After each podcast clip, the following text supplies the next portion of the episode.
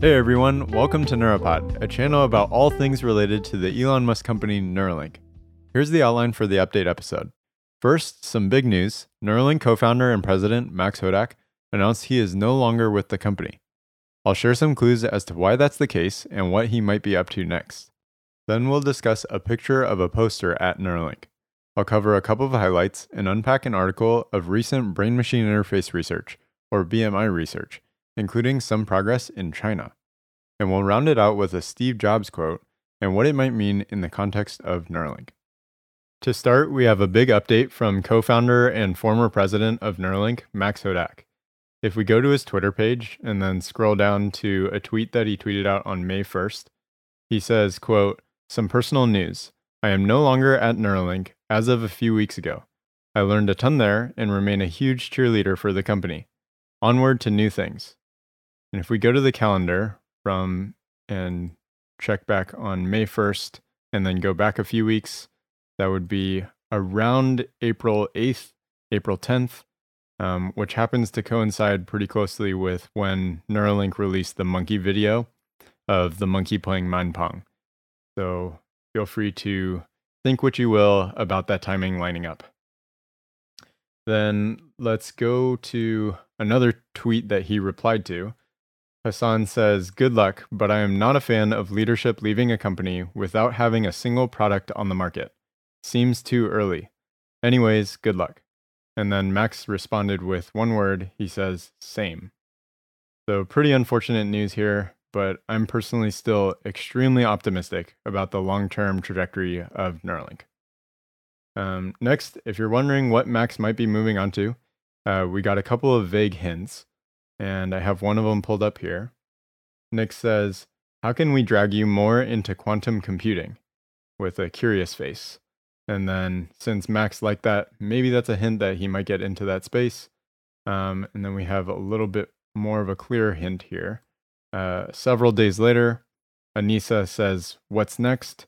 And then Max responds with one word science.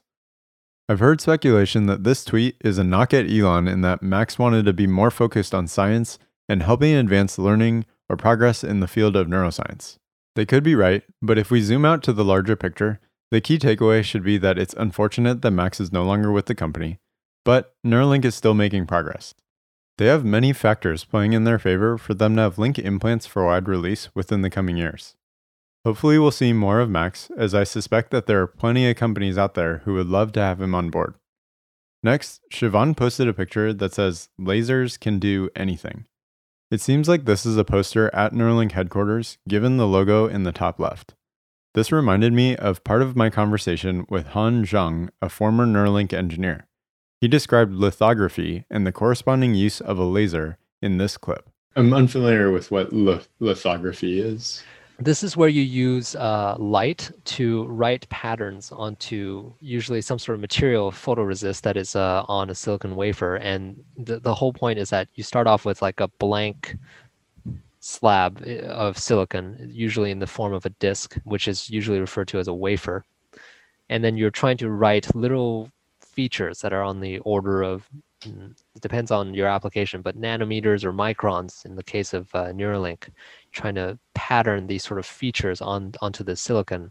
And then you're going to after writing the features you're going to take away some of the silicon. There's really t- three things that you do in microfabrication right? There's patterning where you write some sort of pattern and then there's uh, removal of uh, material etching and then there's adding material uh, which is depositions. You just do those sort of three steps in different orders and then um, you use different materials and that's essentially how in a nutshell all of the microfabrication devices are, are made. It's just some combination of those three steps over and over again and with different materials. And so the lithography part is one way that you can pattern, um, you can write patterns onto silicon. Litho, I think, means stone. Graphy meaning write, so writing into stone, and you do this with light, uh, lasers, so that you can get very fine features because you can, you know, focus light down to nanometers today. Next, there's a nice brain machine interface milestone reached by a company at WashU St. Louis. Listen to this clip. We pick up those signals with this non invasive headset, and those brain signals, which represent that person's intention to move, are converted to movements with the ipsilateral, uh, with the IPSI hand. that, so that when they think about moving their hand, the IPSI hand opens and closes the hand. Now, over time, the idea is that this is going to help rehabilitate and retrain the individual so they can achieve better movement and control of that hand. And after a few months, they don't need it anymore. And after demonstration with clinical trials, we've shown that people recover significant hand function. And, it, and that leads to fundamental improvement in their quality of life. Although we've seen patients have the ability to open and close a prosthetic hand before, this device is used to help rehabilitate and train patients who have suffered from a stroke. According to the news release, this is the first stroke rehabilitation device that relies on brain computer interface. The article also states, quote, a first of its kind device that helps people disabled by stroke regain significant control over their arm and hand function by using their minds has received market authorization from the Food and Drug Administration or FDA.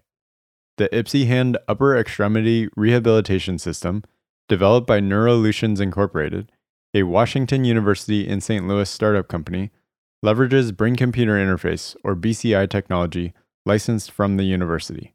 Many of you who've listened to Neuropod for a while are probably tired of hearing me say this, but I continue to be enthusiastic about the positive, life changing outcomes that brain machine interface technology will have for so many disabled people. Additionally, the headwear shown in the video isn't physically able to get that much information from the brain.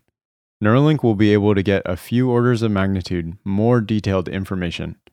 In other words, since we are seeing how patients can already have life changing outcomes, imagine what will happen when teams have 100 times or 1000 times more detailed information to work with. The article continued on with a note that reminded me of something we've heard from Neuralink. It says, the IPSI hand system has received Breakthrough Device designation from the FDA and has been granted de novo marketing authorization by the FDA as well. The device is not yet available to patients, but Neurolutions is preparing to bring the device to market. Unquote. If you've been following Neuralink closely, you might recall that during the progress update last summer, Elon announced the team received this same breakthrough device designation. The next natural question you might be asking is if Neuralink received this de novo designation. After doing a quick search in the same medical device database, it looks like that answer is no. If you are or know anyone who's knowledgeable about this FDA approval process, please send me an email to neuropod at gmail.com. Next, here's an article discussing some of the hurdles for the development of brain machine interfaces in China. The primary message I took away is that these authors believe that the US, mainly represented by Neuralink, is pretty far ahead of China in developing invasive brain machine interfaces. Although there seems to be a little translation error, the first part of the article highlights a couple of key points about this growing industry. The article states, quote, Chinese research teams are striving to build self-developed chips for brain computer interface or BCI, a critical bioscience sector that could collect and analyze human brain's electronic signals paving way for a breakthrough in this next generation technology in industry, aerospace, and medicine, whose markets are valued at trillions of dollars.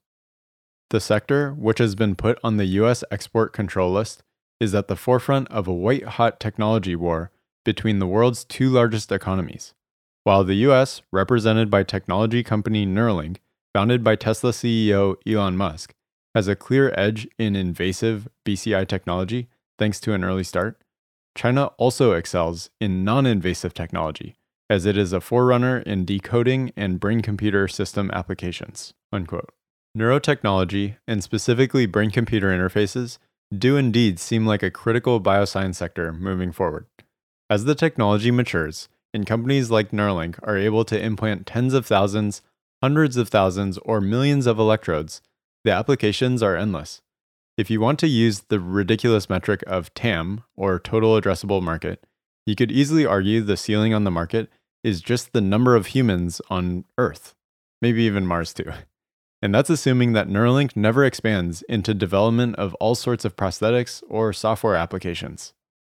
Also, the article alluded to an important point I've noticed when researching brain machine interfaces. There's a very clear divergence between the companies who are willing to take on the risk the hard work, and the complexity of working with invasive BMIs. Whether the companies are in China, the US, or anywhere else, there are so many companies that will do a great job of decoding small amounts of information from the brain. However, Neuralink and other companies that are exploring the invasive approach are playing in a totally different league. In the future, we will explore many of those other companies on this channel as well. Also, I mentioned the last item on the outline is a quote from Steve Jobs. He says, quote, "As individuals, people are inherently good. I have a somewhat more pessimistic view of people in groups." Unquote. I think it's probably true, and it's not necessarily my personal favorite or least favorite quote, but if I saw it on Twitter, I'd probably like it. And guess what? It looks like that's what Max Hodak did as well. I've heard quite a few theories for why he's no longer at Neuralink, and this particular quote happens to align perfectly with one of the most common theories. Feel free to let me know what your theory is in the comments. And one more take on his departure that I wanted to share is from YouTuber Warren Redlich. He showed the clip from the 2019 launch event where Max is clearly uncomfortable that Elon revealed they'd been able to make a monkey play a video game with its mind. And then Warren said this It sounded like to me there was some discussion beforehand. We're not going to talk about that. And then Elon went ahead and talked about it anyway. This is one of those things about working with Elon is he is an over the top character. Warren creates videos primarily about Tesla, investing, and other Elon Musk ventures. I really enjoy his content, so if you're interested in those things, I'll link to his channel in the description. Also, if you've watched a handful of Neuropod episodes, you might have realized I'm no expert in this whole brain machine interface space. However, I am making an effort to learn more about the brain. One of the main resources I've been learning from is an online course from the BCI guys. All of their episodes are currently available on YouTube. Harrison, Colin, and their team create very high quality videos about brain computer interfaces and the brain in general.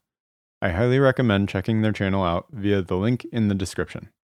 Thanks for listening. Since you've made it this far, we greatly appreciate you supporting by liking, subscribing, and following us on all the major social platforms like Twitter, Instagram, and TikTok. And if you really enjoy our videos, Please also consider supporting by clicking the join button or going to patreon.com slash N-E-U-R-A-P-O-D. Thanks again and hope you join us again for the next episode. And just a reminder, Neuropod receives no compensation from Neuralink and is not formally affiliated with Neuralink in any way.